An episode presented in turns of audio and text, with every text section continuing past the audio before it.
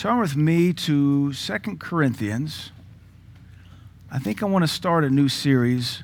I don't know, this may be like today and then that's it, and that will be a very short lived series. But I endeavor to start a new series kind of along the lines of why we do what we do. I, when you've been in the kingdom a long time, you just assume everybody knows what you know. And that's even dangerous for school teachers. Maybe they're better at it because they realize every year we graduate eighth graders and bring in another set. But sometimes I forget that you're always adding new people to the kingdom or folks who are coming from a different perspective. They don't necessarily know all that you think you do or offer. And uh, so that's why I think it might be good to go through a series of why we do what we do. Why do we tithe? Um, why do we evangelize? I think I've shared a couple years ago, not long after we took over the church, we had a lady that, dear sister, she's just very immature, older lady. She was offended that I was going to Africa so much to preach. She said, Why does Pastor Chris have to go to Africa so much to preach? Doesn't he know there's people here that need to be saved? And never mind the fact that we had two a month door to door evangelism she never went on. And so then we started doing more door to door evangelism, and she went once and freaked out. And then she said, Well, why do we have to go door to door evangelizing? And eventually she actually left our church uh, really to find comfort. Now, that's a bad thing when there's a church doing the word and it makes you uncomfortable. So you find a lesser church that doesn't do as much necessarily word to find comfort. There should be comfort in doing the word. Yes, it will be uncomfortable on your flesh but the peace it purchases for you is a comfort that cannot be ascertained any other way the peace of God. And I, I, one of the things that bugs me is that our, our churches are too American and less kingdom. And we cannot forget that Americans, our number one God is selfism. The prominent religion of North America is selfism. And so we serve God as we see fit, and we go to church when we see fit, and we give as we see fit, and we run after God as we see fit. And that really is selfism. It's the most popular God in the world, most popular religion, fastest growing because it's all about self. It's selfism. Really, it's just called selfish. Even as our culture, as Americans, when, when you ask an American, it's totally, this, this what I'm about to describe is totally inbred into us. We don't even recognize it. That when you, you meet an American, and you say, Tell me about yourself. What we begin to do is say, Well, my name is Chris, and I have a degree in this, and this is what I do. And, and it's all self, self, self, self, self, self, self. You go to other cultures who are not as American. Tell me about yourself. Well, I'm from this tribe, and this is my father, and these are my people. It's all, it's an inclusive, communal perspective. And there's some truth to both sides. But it is interesting that when I ask an American, tell me about yourself, it's all about, well, I do this for a living. Well, is that who you are? Is that just what you do? And I'm a, I'm a geologist, I'm a doctor. Well, that's what you do. We've just so far removed from the kingdom, we forget that we're part of a body called the body of Christ and that our life is not our own. And so when we mix the American culture with the church, we get a weak church.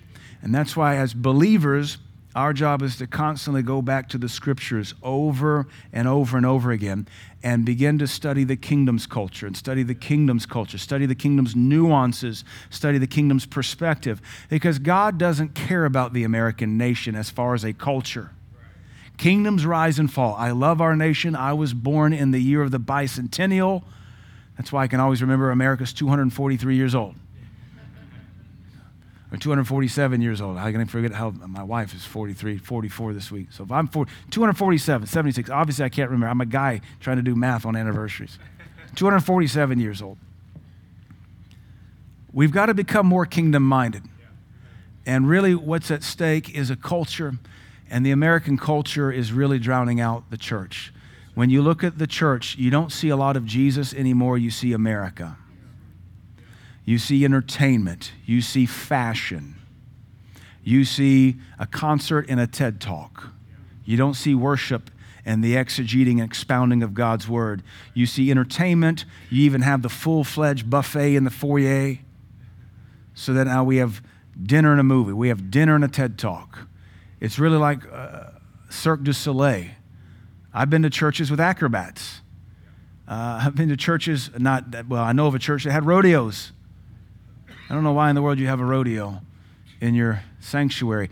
The term sanctuary means it's a sanctuary. Can you imagine Moses allowing a sanctuary in his sanctuary? I mean, a rodeo in his sanctuary?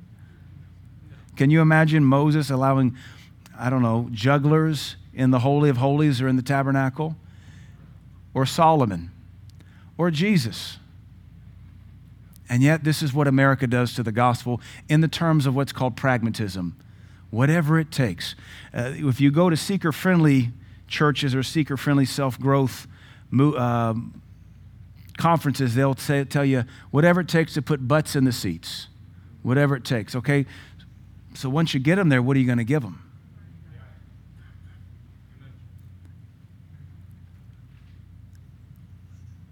Pagans understand, or at least they used to, and they, some of them still do, if you go to church, you're going to have to change. Now, the seeker friendly movement taught the pagans you don't have to change, just come. Come as you are, stay as you are, go to hell as you are. And that, that patted the seeker friendly preacher's ego because he had the biggest church in the community or the, the region or in the San Fernando Valley. But that, that didn't do anything for the believer. I'm thankful that doctors aren't as stupid as seeker friendly pastors. And you know, doctors aren't that stupid because a lot of us fear going to the doctor. Why? Pain. Because something's got to be fixed, probed, inspected, broken, rebroken, stitched, surgery. It's inconvenient. But then at the end of the day, you know if you need it, they're there to fix you. And yet, I don't really see hospitals have to advertise. The best you might see around town is a little blue moniker with a white H and an arrow pointing this way. You don't even know the name. You just know that H means hospital, and if you're bleeding out of some hole, go there and they'll stitch you up. Not today. Today, the church, we got to advertise, we got to market, we have to buy ad space, we've got to, I don't know, chase trends, we got to have summer at the movies and take pagan movies because the American church is so retarded and narrow minded in its attention space that we got to take Spider Man and extract some kind of spiritual truth from it because the book of Nehemiah is just so boring, I guess. And this is what's passed off as America and the American church. And now we export that to the developing nations. And, and they're raising people from the dead, casting out devils and suffering persecution. And we want to tell them, no, what you need is a fog machine and a purple light. So there's a real issue. I have a real bone of contention. And so uh, I guess I want to start off why we do what we do. Uh, maybe this, this sermon is on honor. Why do we honor? And the answer is simple, and we can like close up the Bible here because he's God. But we couldn't stop there because Americans don't know what honor is. We believe in the only form of honor that is popular on social media that's called self honor. And Jesus Christ said in the Gospel of John, if I honor myself, which is what social media is all about, if I honor myself, my honor is nothing. So now the American standard of honor is nothing. So now we have to retrain the church and God's people what honor is. Honor is paying a high price and a high value, respecting something that's important to you. And you and I, by the lives we live, we demonstrate to God how important He is to us or not. We kind of get this a little bit when it comes to our sports hero or maybe some celebrity or our spouse, hopefully, we treat them with great respect and honor if we value them. We, we, we get up and let them have the seat at the table. You're excited to meet a celebrity at the airport, or maybe you're out in town in a big town somewhere and you see a celebrity and you're excited and you, you know who they are, so you want to act your best and, and be different around them because you want to honor them because they have some, hold some place of respect in your heart. But how, is the, how in the world have we lost that for the Lord of Lords and the King of Kings, the Savior of our soul, the Redeemer of our life, the God of Israel? We've really, we've, he's been through the seeker friendly marketing department in the last 30 years. And so the Jesus of America is not the Jesus of the Bible. And the deception, like Mormonism, is people say they serve Jesus, but it's a different Jesus. And that's the problem with Mormonism. They're good moral people, but the Jesus the Mormons serve is not the Jesus of the Bible. The Jesus the Mormons serve is one of many gods who happens just to be a father over this planet. And it's a weird, weird, almost Scientological type cult. They mean well, they're just lost as a goose in a snowstorm. Even the geese say, We should probably land this thing. I'm lost. 2 Corinthians chapter 3. How did we get here? How did we get to where the church is all about marketing? How do we get to where you walk into a church and it looks like a dinner theater? How do we get to a place where you walk into a church and you're not sure is it a comedy club? When do the jugglers come out? When does the rock concert start? You know, how did we get here? Because the solution's easy. It's return to Christ. It's, it's, the warning, the horrific warning of Revelation chapter 2 return to your first love, or else I will come and take your candle away, your lamp away. Can you imagine churches without light? That's the threat, the promise Jesus Christ made, Christ made to the Ephesians church in Revelation chapter 2. The Ephesians church, which was Paul's best church, the Ephesians church was at that moment, John the Revelator was the bishop over that was the church he left to be imprisoned. And the first church Jesus Christ comes swinging for is the Revelator's church, John the Revelator. So, you know, when John realizes, holy smokes, I've done a horrible job with my church, all the other little letters I get to uh, Smyrna and Pergamos and Thyatira and Laodicea and Philadelphia, they're not nearly as bad as, they're not having a threat that their candle be taken away. That's my church. Return to your first love, which is also why John comes back and writes all of his epistles. They're all about love, love, love, love, love, love, love. I think you change your tune in your doctrine as well. If you had a divine encounter with God in the first order of businesses, I'm shutting your church down. It fulfills scripture. It says the husbandman must be first partaker of his own fruit. So John's going to see the future of the, the, the millennia and the churches, and the first church to be dealt with is his own. How do we get to a place where the Church of America has no honor in it anymore? Where the Church of America is chasing the fads and the whims of carnal saints who don't really love God or want God or know God. And then how dare the Church of America say this is the standard? And look at how many we've collected and assimilated. How do we get here? And there's a spiritual law I teach us often that's worth recovering or studying again. Look at 2 Corinthians chapter 3 verse 18. But we all with an open face beholding as in a glass, so that is a, mirror, the glory of the Lord, we are changed into the same image from glory to glory, even as by the Spirit of the Lord.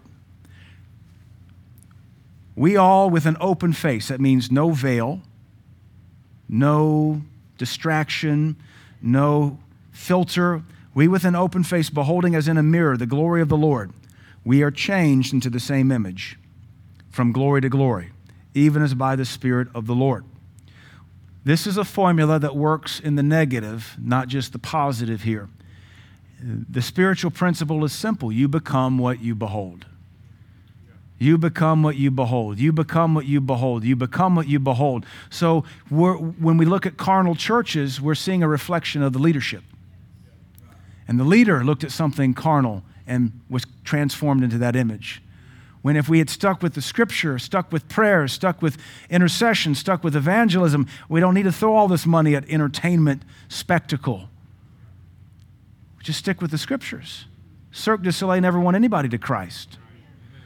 A magic show in Vegas, a Vegas show, never won anybody to Christ. But they sure do use the same production value. How did a church become carnal? Because somebody in leadership beheld carnality or was told by a carnal leader, this is what it's going to take. The, the, the damning term is relevance. And I like what one man said this week at this conference I was at. He said, I'm not interested in being relevant, I want to be revolutionary. Why be relevant? Why try to keep up with the status quo of the pagan nation? I mean, you do recognize where our nation is headed, right? Do you think what the church needs is more entertainment or more repentance? Do you think what we need is more TED Talks or more revelation from the Word of God, convicting, preached with the fiery fervency? Do you think what we need is another latte before a service or a nacho bar? I mean, there's churches with nacho bars. How do you even make it through the 20 minute sermon with that much coffee and nacho in you? One old timer said, sermonettes, which is most of what's preached today, sermonettes produce Christianettes. And we're not called to be Christianettes. And the church, unfortunately, has remained a hospital when we were supposed to be an army. We're supposed to be raising up sons and daughters of God to be soldiers of the cross, to endure hardness like a good soldier for Christ. We have the armor of God, not the pampers of the babes in Christ. the armor of God, a helmet of salvation, a breastplate of right, sword of the Spirit, shield of faith, shoes shod with the preparation of the gospel peace. Oh, we're supposed to have an armor because there's an enemy in a battle to fight, and yet here we are. Can't wait for the next countdown experience to where we'll be, I don't know, suntanned under the purple lights of the UV worship experience, coughing up smoke. One, another old man of God said the reason they've turned to fog machines is because they've lost the real glory. Paul said, We all, with an open face, no filter, we're to behold as in a mirror the glory of the Lord. We should be changed into the same image. You become what you behold. You and I become what we behold. We become what we behold. You can look at Christians and tell how much time they spend in their Bible. You can look at preachers and churches and see how much the Word of God is exalted there. Because when the Word of God is taught and the Word of God is preached and the Word of God is expounded, it brings a life, it brings a joy, it brings a conviction, it brings an adjustment. It doesn't let you stay the same. It, it, uh, it provides bumpers for your life, it provides bumpers for your appetites, it provides boundaries, and it won't let you go too far into the American culture or too far into the African culture, too far into the Puerto Rican culture, Hispanic culture. It keeps you right in line with the kingdom of God. My spiritual father, Pastor Okonkwo, he's in heaven now he told me one time, he was from Nigeria. He said, God cares nothing about the American culture. And he said, and God cares nothing about my Nigerian culture. He said, Brother, God has given us the kingdom's culture. And if you don't spend, time in the Word, you're not going to know what that culture is. Even for our children raised in this country, it takes 18 or so years to develop the culture. How, how do we handle silverware? It's different than the Brits. The Brits think we're animals by the way we do our forks and knives. All right, well, stay on your little island and keep it to yourself. We thank you for your language, now go away. We fought a revolution to eat how we want to. And then, if you're Asian, how do you use chopsticks? That takes a couple years to master. Even for children in a natural culture, it takes a long time of breathing it 24 7 to understand Southern culture, SEC football culture, Fourth of July culture, Christmas culture, holiday culture, vacation culture. There's a culture. What about the Christian who never goes to church, who never opens their Bible, who never. What culture will they have? It won't be kingdom culture, it'll be everything else that they're feeding upon. Whatever you're beholding is shaping your image. Whatever you're beholding is shaping your image. We're to be changed into the same image from glory to glory, even as by the Spirit of the Lord. When we behold the glory of God, His Spirit does a lot of work in our life. But if all we ever do is behold the world, the Spirit of the world does a lot of work in our lives. And what happens is you go to a church where the Spirit of God is present, and all of a sudden you're not comfortable because you've been trained up in the spirit of the world and the spirit of the culture of the world, and that's what you're used to. It's going to feel really weird coming to a holy church whether it's a Baptist church, a spirit filled church, a Pentecostal church, a Methodist church, holiness is uncomfortable for carnal people. But when you're holy, you love holiness. When you're a word person, you love the Bible. When, you, when you're a worshiper of God, you love worship. When you give into prayer, man, let's pray some more. When you like evangelizing, let's go knocking on doors. But when all this stuff bugs you, you're carnal.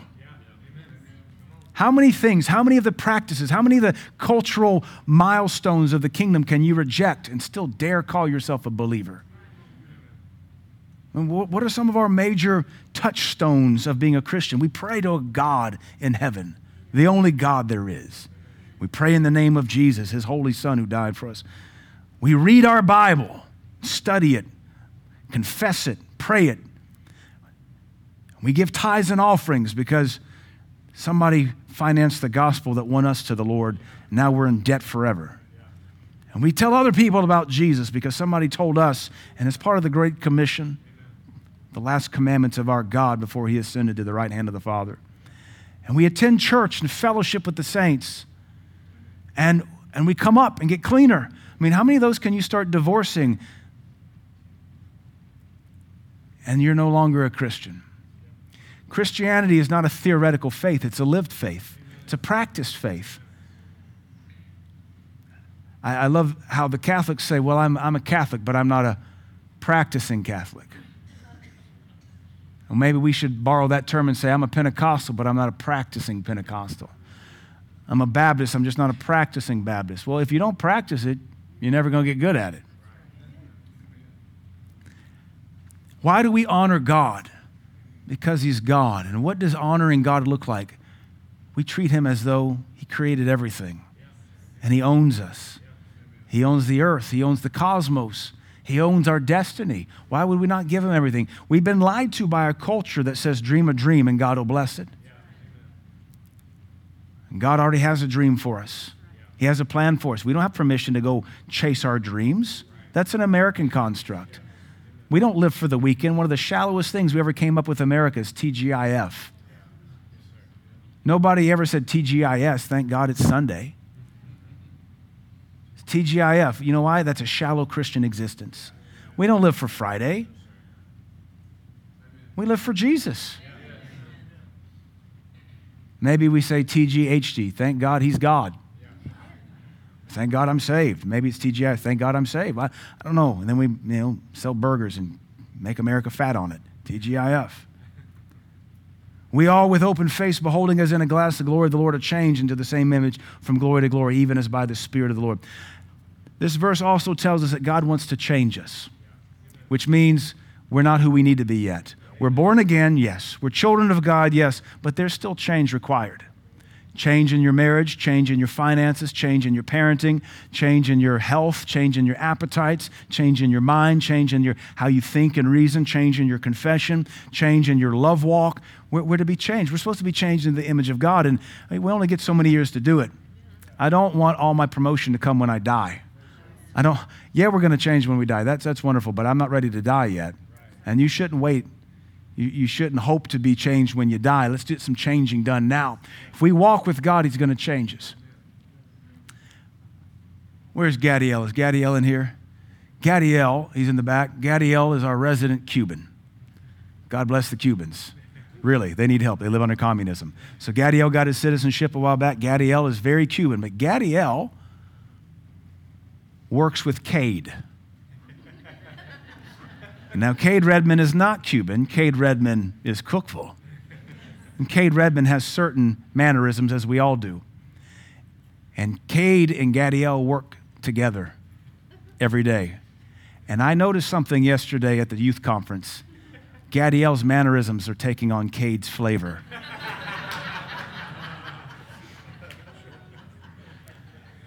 And Gadiel's mannerisms taking on Cade's flavor are a little reminiscent of Brother Chad, Cade's father. And I think, look at this.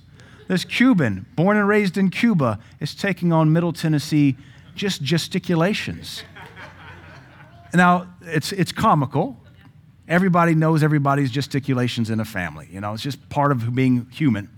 But I'm thinking if a Cuban working with a Cookeville, and now, now Gadiel is American now, but if a Cuban American working with a Native American, not can't win anymore because you don't know what's PC or not. I mean, I've come to think of it, I'm Native American. I was born here. I was born in Pittsburgh. I'm a native Yankee. God delivered me to Baton Rouge so I could grow up Southern. Hallelujah. Praise Him is right. then God delivered me from Baton Rouge. Praise God even more to Tennessee. So, as a native Tennessee person, if Cade, excuse me, if Gadiel can begin to take on mannerisms, even figures of speech, Gadiel having a Cuban accent has even begun to take on a Cookeville accent.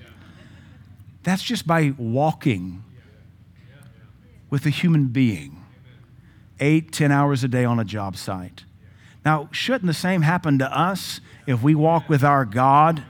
Every day? Should we not take on the gesticulations of our Savior, the mannerisms of our Savior, the speech of our Savior, the thought patterns of our Savior? Should we not even pronounce things like our Savior does and see things as our Savior does? It should. How come it doesn't always happen? How, are we, how can Gadiel absorb Cade and we somehow are able to resist God?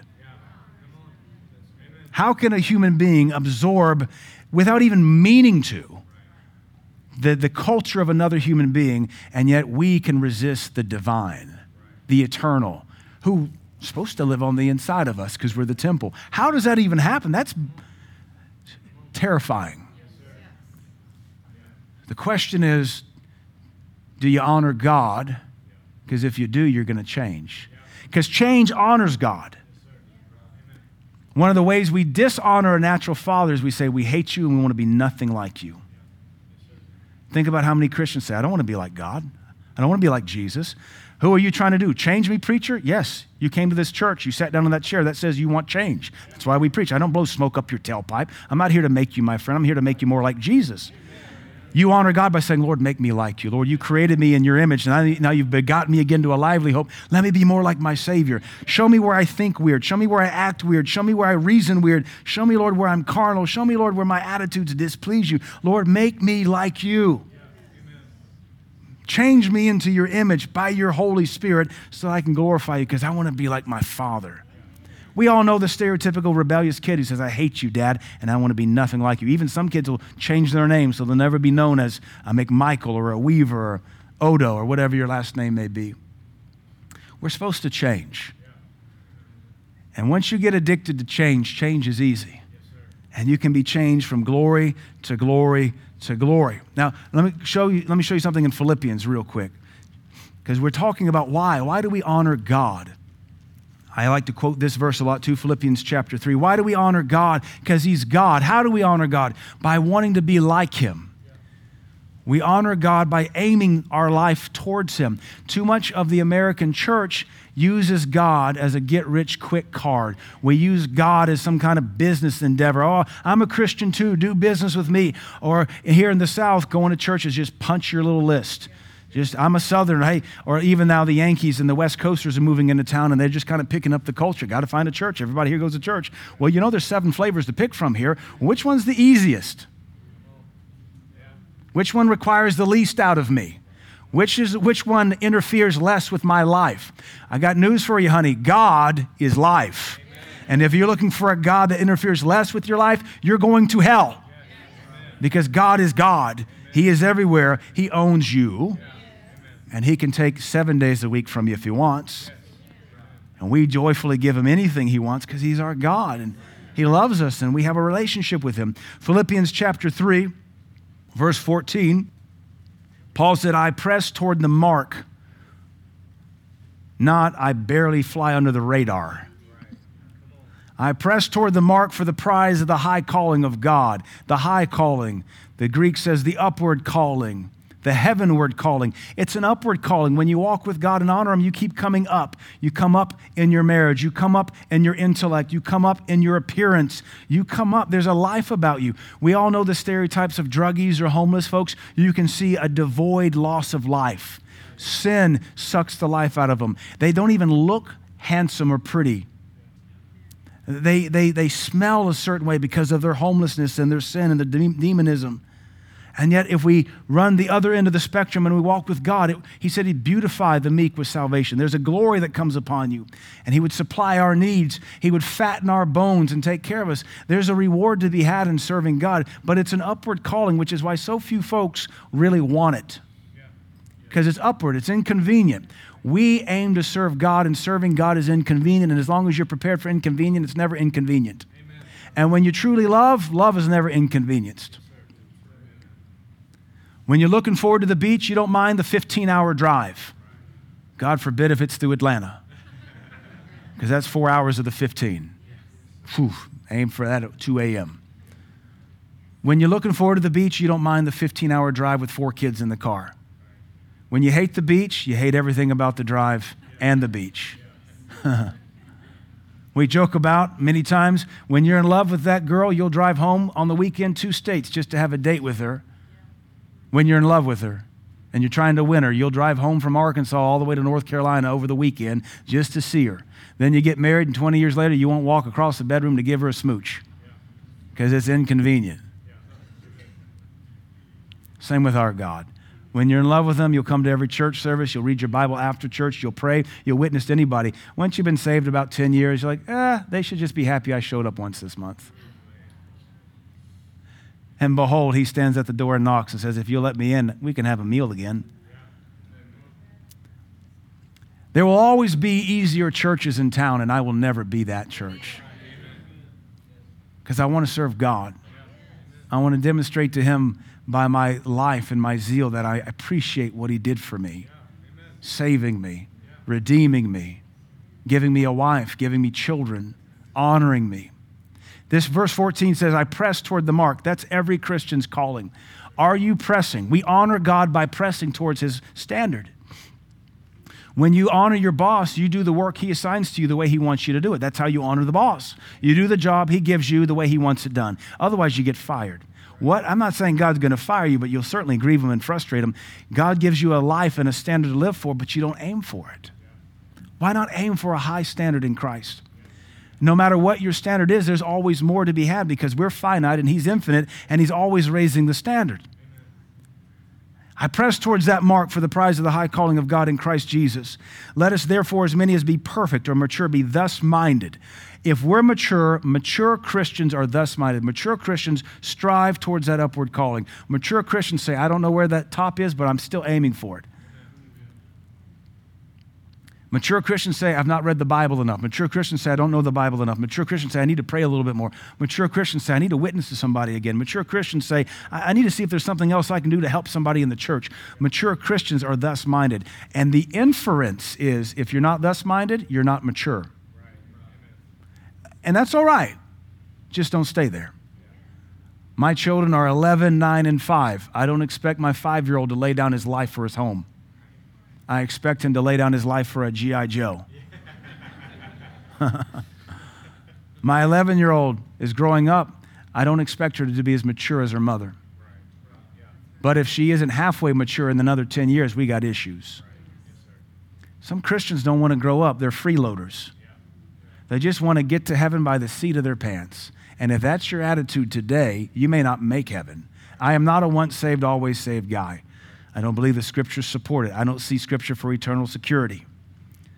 I don't mean to disrupt your salvation or your soteriology. We can debate it at another time, but how many doctrines can you turn off? How many Christian activities can you shut down and still justify calling yourself a saint? The Baptists would say, well, maybe you were never saved to begin with. I don't care what you call it.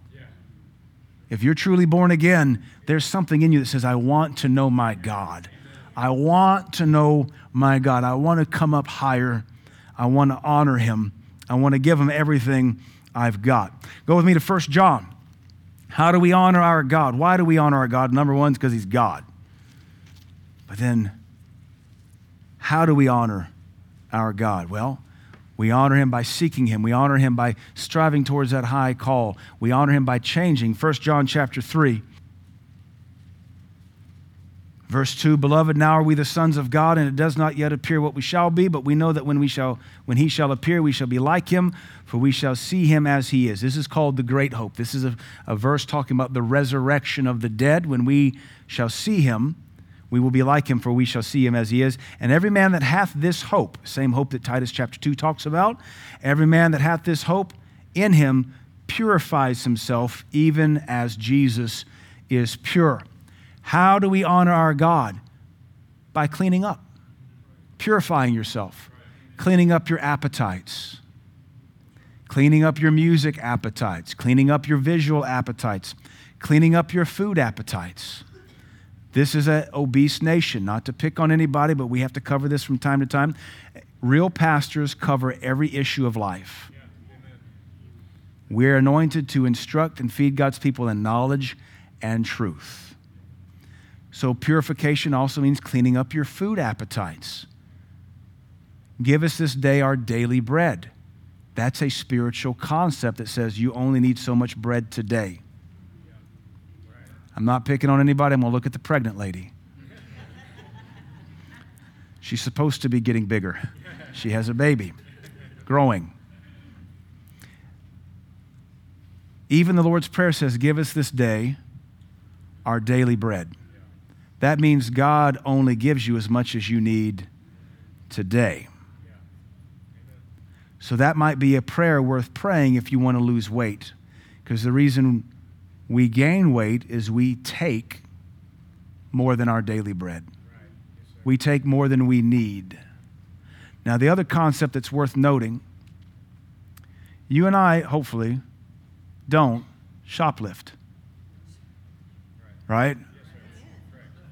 Hopefully. Now, maybe you did in your past, and your past should be more than yesterday behind you. There's all sorts of stuff we see at the store that we like, but we know that's not mine. I can't afford it. It's not mine to have today. Maybe I should save up. But we don't take it. We've been drilled in us as children. You don't take what's not yours. You don't take what's not. I think every one of us stole candy or something as a kid. That's kids have to learn. Don't take what's not yours. It's a conviction. Nobody has to remind you at the store. Don't steal that. But we don't teach that concerning food. Don't take that. You don't need that. Don't take that portion. It's not yours to have. You don't need it. God has not allotted that for you today. We kind of justify it because we live in the land of abundance and, you know, I got to eat to live. Yeah, but not that much. You don't need that much to live. So, again, I'm not, I'm not here to pick on anybody. I want to help us. And pastors don't want to touch this because the American church is a third obese, and that steps on people's toes. But if I love you, I got to give you truth to kind of help you. You've tried everything else. Let's mix some scripture, some spiritual principles, and some prayer in this thing. And if you look at food and say, Is this my daily bread or did I exceed that at lunch? It's simple caloric budget. Now, genetics and whatever aside, you only need so many calories a day. That's your daily bread. You can earn more by going and running 20 miles or by going and doing cardio, whatever you do. I get it. But just consider that. Pray that. Lord, give me this day my daily bread. Lord, help me see what my daily bread is. That's a prayer of provision and limited sustenance. We get obese by exceeding our daily allotment of sustenance. And in one regard, it's just dietary shoplifting. Now, might be an extreme concept, but Nobody tells you, don't take that, it's not yours. But there's a lot of wrangling at the dinner table, the buffet. Should I take that? Oh, I think there's a little bit. Pull my pants up, let me undo my belt. Oh, I think there's more room. Just trying to help us. The American church is one third obese, and it's not healthy. We don't hate anybody. I don't care what you look like. I just want you healthy.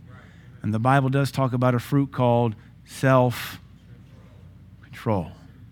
It's a work of the Holy Spirit. Okay. Verse 3 Every man that hath this hope in him purifies himself even as he is pure. Another way we honor our God is by purifying our lives. So you purify all your appetites. That means time appetite. Don't waste time. Music appetite, that's self explanatory. Entertainment appetite, that's self explanatory. Book appetite, you can get into, let me just give you my two cents worth. I'm not really sure how much I support Christian romance novels. It just feels icky, doesn't it? I've had to help a lady or two in the church who got addicted to Christian romance novels and they activated lust in her life. That may not do the same thing to everybody, but my point is judge it. And if, if you're discontent as a single person, you don't need to be reading Christian romance novels. That just feels a little weird. It's like if you struggle with alcohol, don't live next to the liquor store. All right. Purify yourself. We honor God by keeping his commandments. Jesus said, If you love me, you keep my words. This nation has lost honor. We don't honor the president. We don't honor the military. We don't honor the police. We don't honor veterans. We honor self. The biggest movement socially in the last hundred years has been social media, and social media is all about self honor. Me, me, me. How many followers can I get? It's a race to accumulate people, and it's been addicted and uh, embraced by the churches and the churches. How many people can I get? How about how many folks can we win for Jesus? What will you do to honor God. And I guess maybe another thing we do is we give God our best. The Bible teaches us, actually, let's go to uh, Ephesians. I'm jumping around this morning because what I, I'm trying to communicate to us is what it takes to be a God pleasing set of believers. The Bible tells us that with, with all that we have to do, we do as unto the Lord. In Ephesians chapter 6, verse 5 says, Servants, be obedient to them that are your masters according to the flesh. Verse 5, with fear and trembling and singleness of your heart as unto Christ. We honor Christ by doing everything he gives us to do with all of our heart, mind, soul, and strength, with singleness of heart. That means on your job, you serve God with everything you've got. You serve your boss as if his name is Jesus Christ of Nazareth. Even if you're sucking out septic tanks, it's a pretty gross job.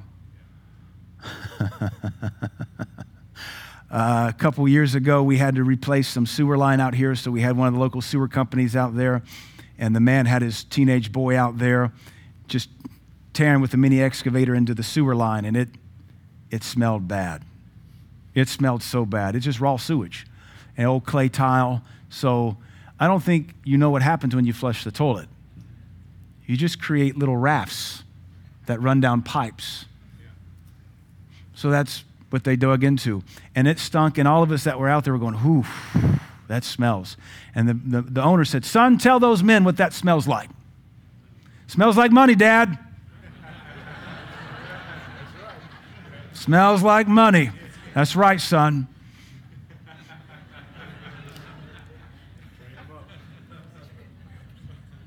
I even did see a septic tank company one time that says, Your poop is our bread and butter.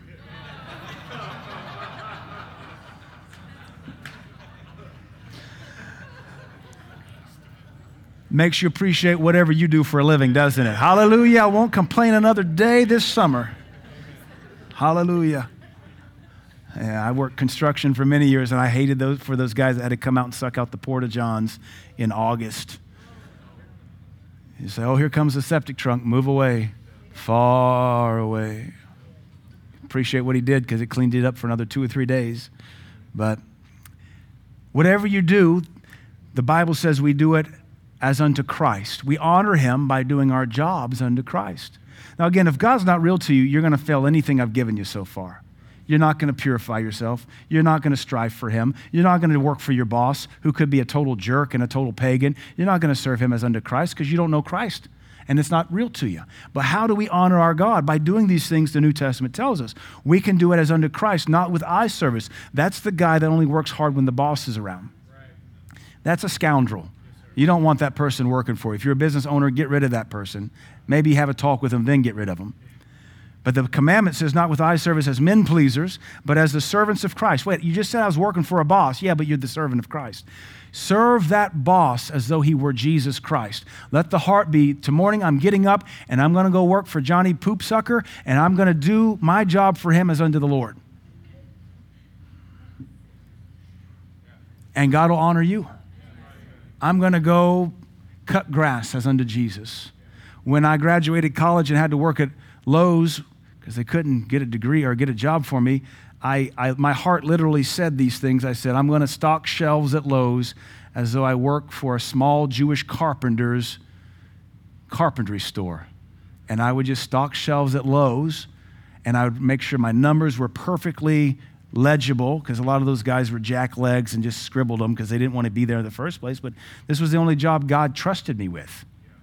Do you realize that you're where God has you? This is where He trusts you, so you should serve Him as though He knows where you're at, because He does. My heart kept saying, I'm just going to serve as unto the Lord Jesus. I'm going to stock shelves and sell weed eaters like I'm doing it for Jesus, because I am doing it for Jesus. Even though I thought that job was way beneath me.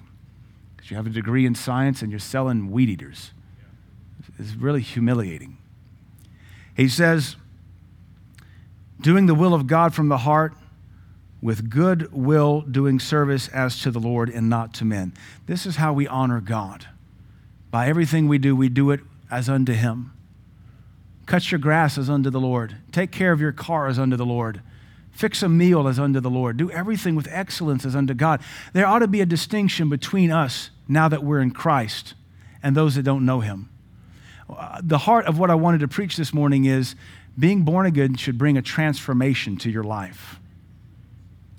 There ought to be a distinction between our church buildings and secular institutions. There isn't anymore. You can't tell the difference. Even the names of our churches are secular. The hip, the vibe. Is this a nightclub? Is this a gay club? Stiletto. What is that? That a drag show? You can't even tell that they're churches anymore because preachers are ashamed to represent the church, the pillar and ground of the truth. So that's why I salute churches that still say church.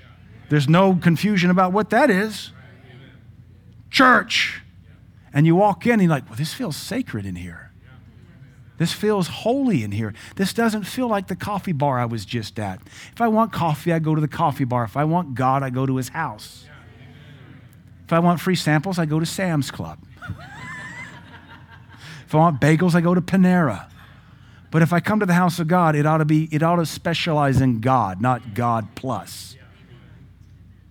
The house of God ought to be sacred. Everything we do for Him ought to be distinct and set apart from the world. I taught you if you were to ever be in the ancient Negev desert or the Sinai Peninsula in the time of Moses and you were to come across a tabernacle, it would be stark and distinct, made out of sheer white linen curtains 75 feet by 150 feet. Such a stark difference between the dusty brown desert and this sacred tabernacle in the middle of nowhere, an oasis to God with a pillar of fire coming out of it day in and day out, and the incense arising, and you could smell the burnt sacrifice. You knew something sacred was taking place there. You didn't walk into it going, Is this a meat market?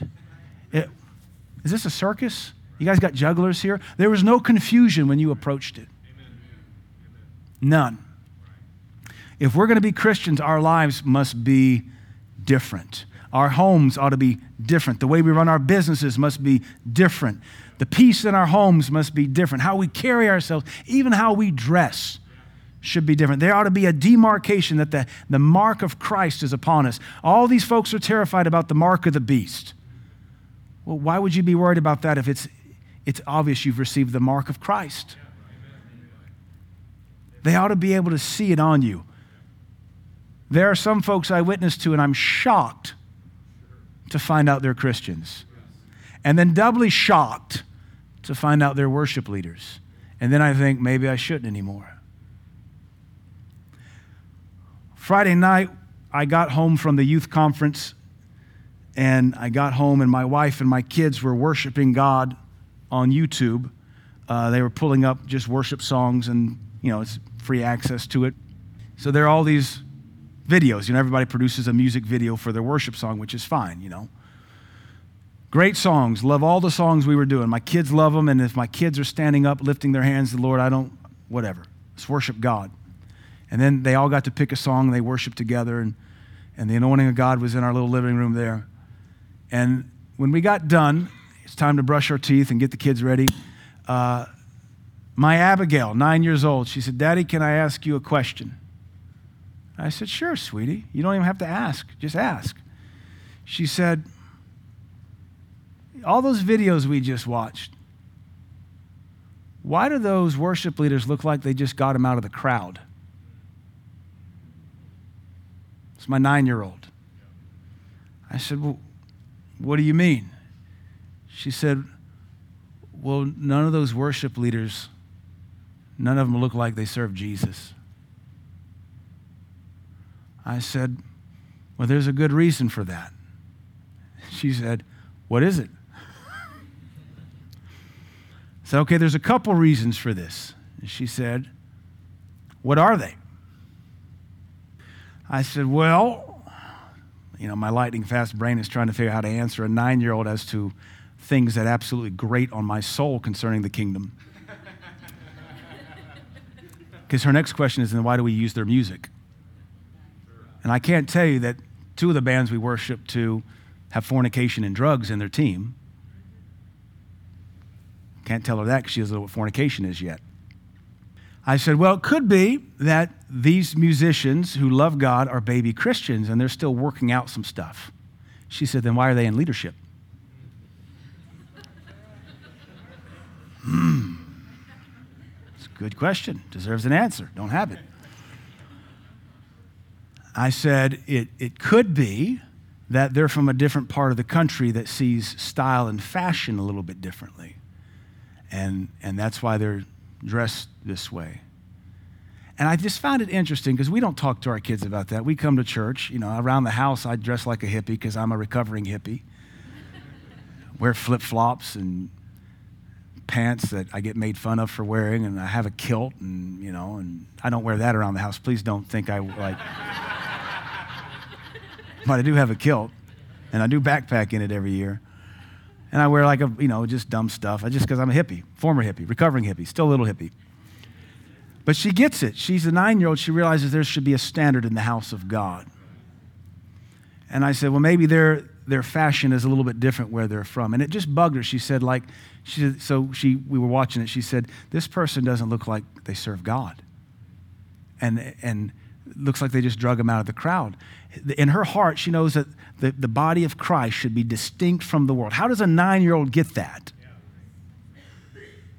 Now, you can say, well, that's a little legalistic, but if you know the scriptures, you know the scriptures are constantly leaning against cultural standards to make the church distinct. Begins in Leviticus 19. We're talking about how to honor God.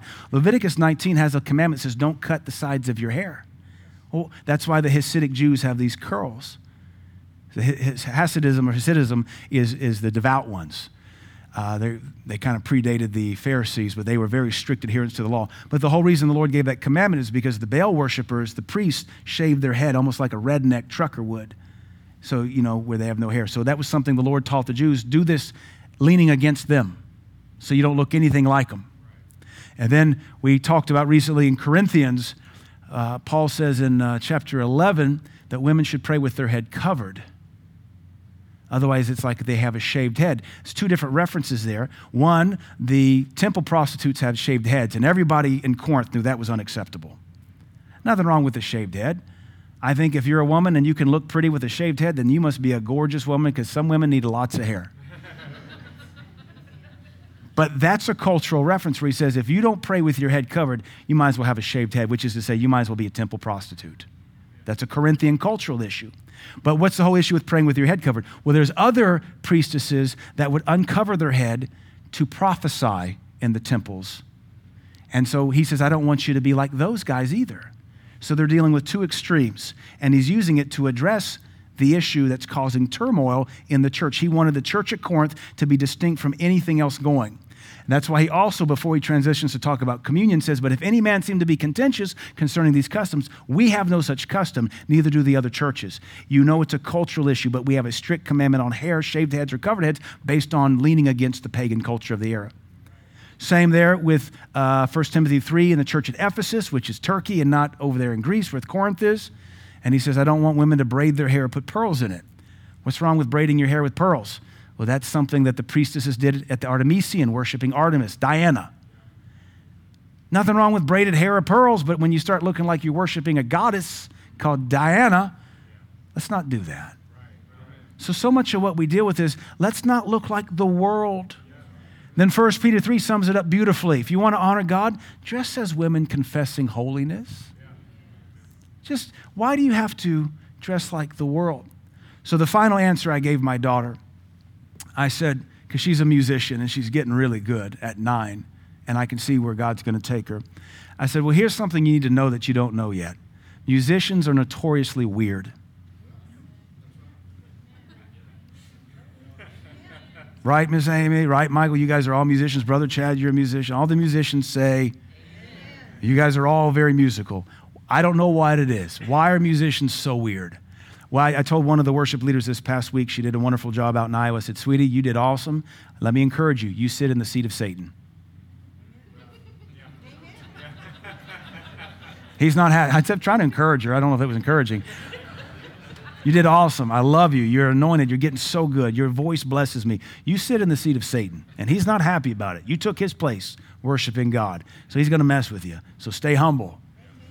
She quietly walked away. Thank you, Pastor Chris. And then walked away. And like that, maybe I should have thought about how I worded that a little bit better. I told my daughter, I said, musicians are notoriously weird. And they always have this ego thing where they have to use something to distinguish themselves. So I said, sweetie, if I always wore hot pink shoes as a pastor, what would I be known as? She said, the preacher with hot pink shoes. I said, Yeah. I said, If I had like a mohawk and a green mullet, what would I be known as? She'd say, Will you be the preacher with a mohawk and a hot green mullet? I said, As it is, what am I known for? She said, You're just Pastor Chris, you're the teacher. I said, Yes, I'm known for the gift God gave me. I'm not known for how I dress. I'm not known for my hairstyle. I'm not known for my, my glasses or my beard. And then Lydia, my oldest, said, Well, you said that, Daddy, but you have some guest ministers in that we know for other things. And I said, Well, who? She said, Pastor Ingolf from Germany. I said, Well, what do you know him for? She said, Big glasses and strong cologne. He's European. We'll give him a pass. because he does wear clunky glasses and he wears strong cologne. But he's German. You got to forgive him. They do a lot of things very strong over there. So I said, Sweetie, a lot of these folks dress like the world because they're insecure and they want to be known for being cool. And I said, and we're not going to be known for being cool. We're going to be known for Jesus. So, what is the way we honor God? We let Him be glorified through our giftings that He has given us. We don't try to equalize with the world. We don't adopt the world's things and the world's styles. We don't, if it, if it looks like the world, let's move away from it. If it's trending with the world, let's move away from it. I've taught you the reason I don't do thumb rings, though they're trendy again, is 25 years ago when I had a thumb ring, so did all the gays. And I didn't realize it. Well, I don't want to be associated with that, so I take the thumb ring off. The thumb ring's neither here nor there. Same with nose studs and septum studs today. I have a big problem with them, though they seem to be incredibly trendy. That's what all the sexual assault victims wear. That's what all the homosexuals wear. You can't meet a transgender without seeing a nose stud. They talk about nose studs in the Bible. The Hindus worship devils, and the nose stud indicates what demon they worship. That's why in South Africa, with Pastor Casey, who is actually just messaging me, when the Hindus convert to Christianity, he makes them take their nose stud out because that signifies what demons they worshiped in their Hinduism. The, the, the, the, the, jewelry's neither here nor there. The hairstyle's neither here nor there. Shoes are neither here nor there. But what, what's the purpose behind it? Are we trying to draw attention to ourselves or to Christ? We honor God by pointing people to Him. We honor God by being made known for the gifting He's given us the gift of hospitality, the gift of grace, the gift of uh, ed- edification, exhortation, teaching. Whatever your grace gift is, that's what you're supposed to be known for. It's insecurity when you have to be known for the leather jacket. You have to be known for the fancy watch. It's insecurity, it's pride. When you have to be known for the two nose studs and the septum ring. I mean, like, listen, if you want to look like livestock, that's between you and God, but it looks bad for the rest of us. We honor God by giving Him everything and saying, Lord, may I decrease that you might increase. May I decrease that you might increase. May I be non, unknown that you might be known. He said, let's wrap this up and we'll pray here in a minute. He said, verse 7 with goodwill doing service as to the Lord and not to men, knowing that Whatsoever good thing any man doeth, the same shall he receive of the Lord, whether he be bond or free. We do everything as unto the Lord because the Lord will give us a reward. The Lord will give us a reward. We come to church with our very best because we do it as unto the Lord. We give our very best in offering because we do it as unto the Lord. When we serve and take care of the babies, we prepare ourselves and pray up. Even though it's going to be a two hour service with kids that aren't ours, we do it as unto the Lord because those are the Lord's kids whether we're working security or parking lot, we do it as unto the Lord because it's His church and His people, and we'll receive of the Lord a reward. We honor our God because He is God, but we honor our God by all these different methods. What gets in the way, though, is selfishness, and we're all guilty of it. You and I have to judge ourselves. How well are we honoring our God that saved us? He honored us with the gift of His Son. He honored us with salvation. He honored us that when we cried upon His name, He said, Here am I. I have come to save you. He honored us. And now the rest of our life must be given to honoring Him. So I guess my closing question is where, ask yourself, where am I failing to honor my God? Where am I failing to honor my God? And listen, I don't care about thumb rings and I don't care about nose studs. I don't care about purple hair or pink shoes. Where are you honoring God and where are you honoring yourself? I don't care if you come to church in flip flops and a Bermuda shirt just put on some breeches, come to church and honor God. And as you walk with Him, He'll start to require more things of you. He will require so much more of you, but yet the reward will be even greater. We honor God because He's God. And somebody needs to still know who He is in the earth before He gets made into a totally different God. Amen.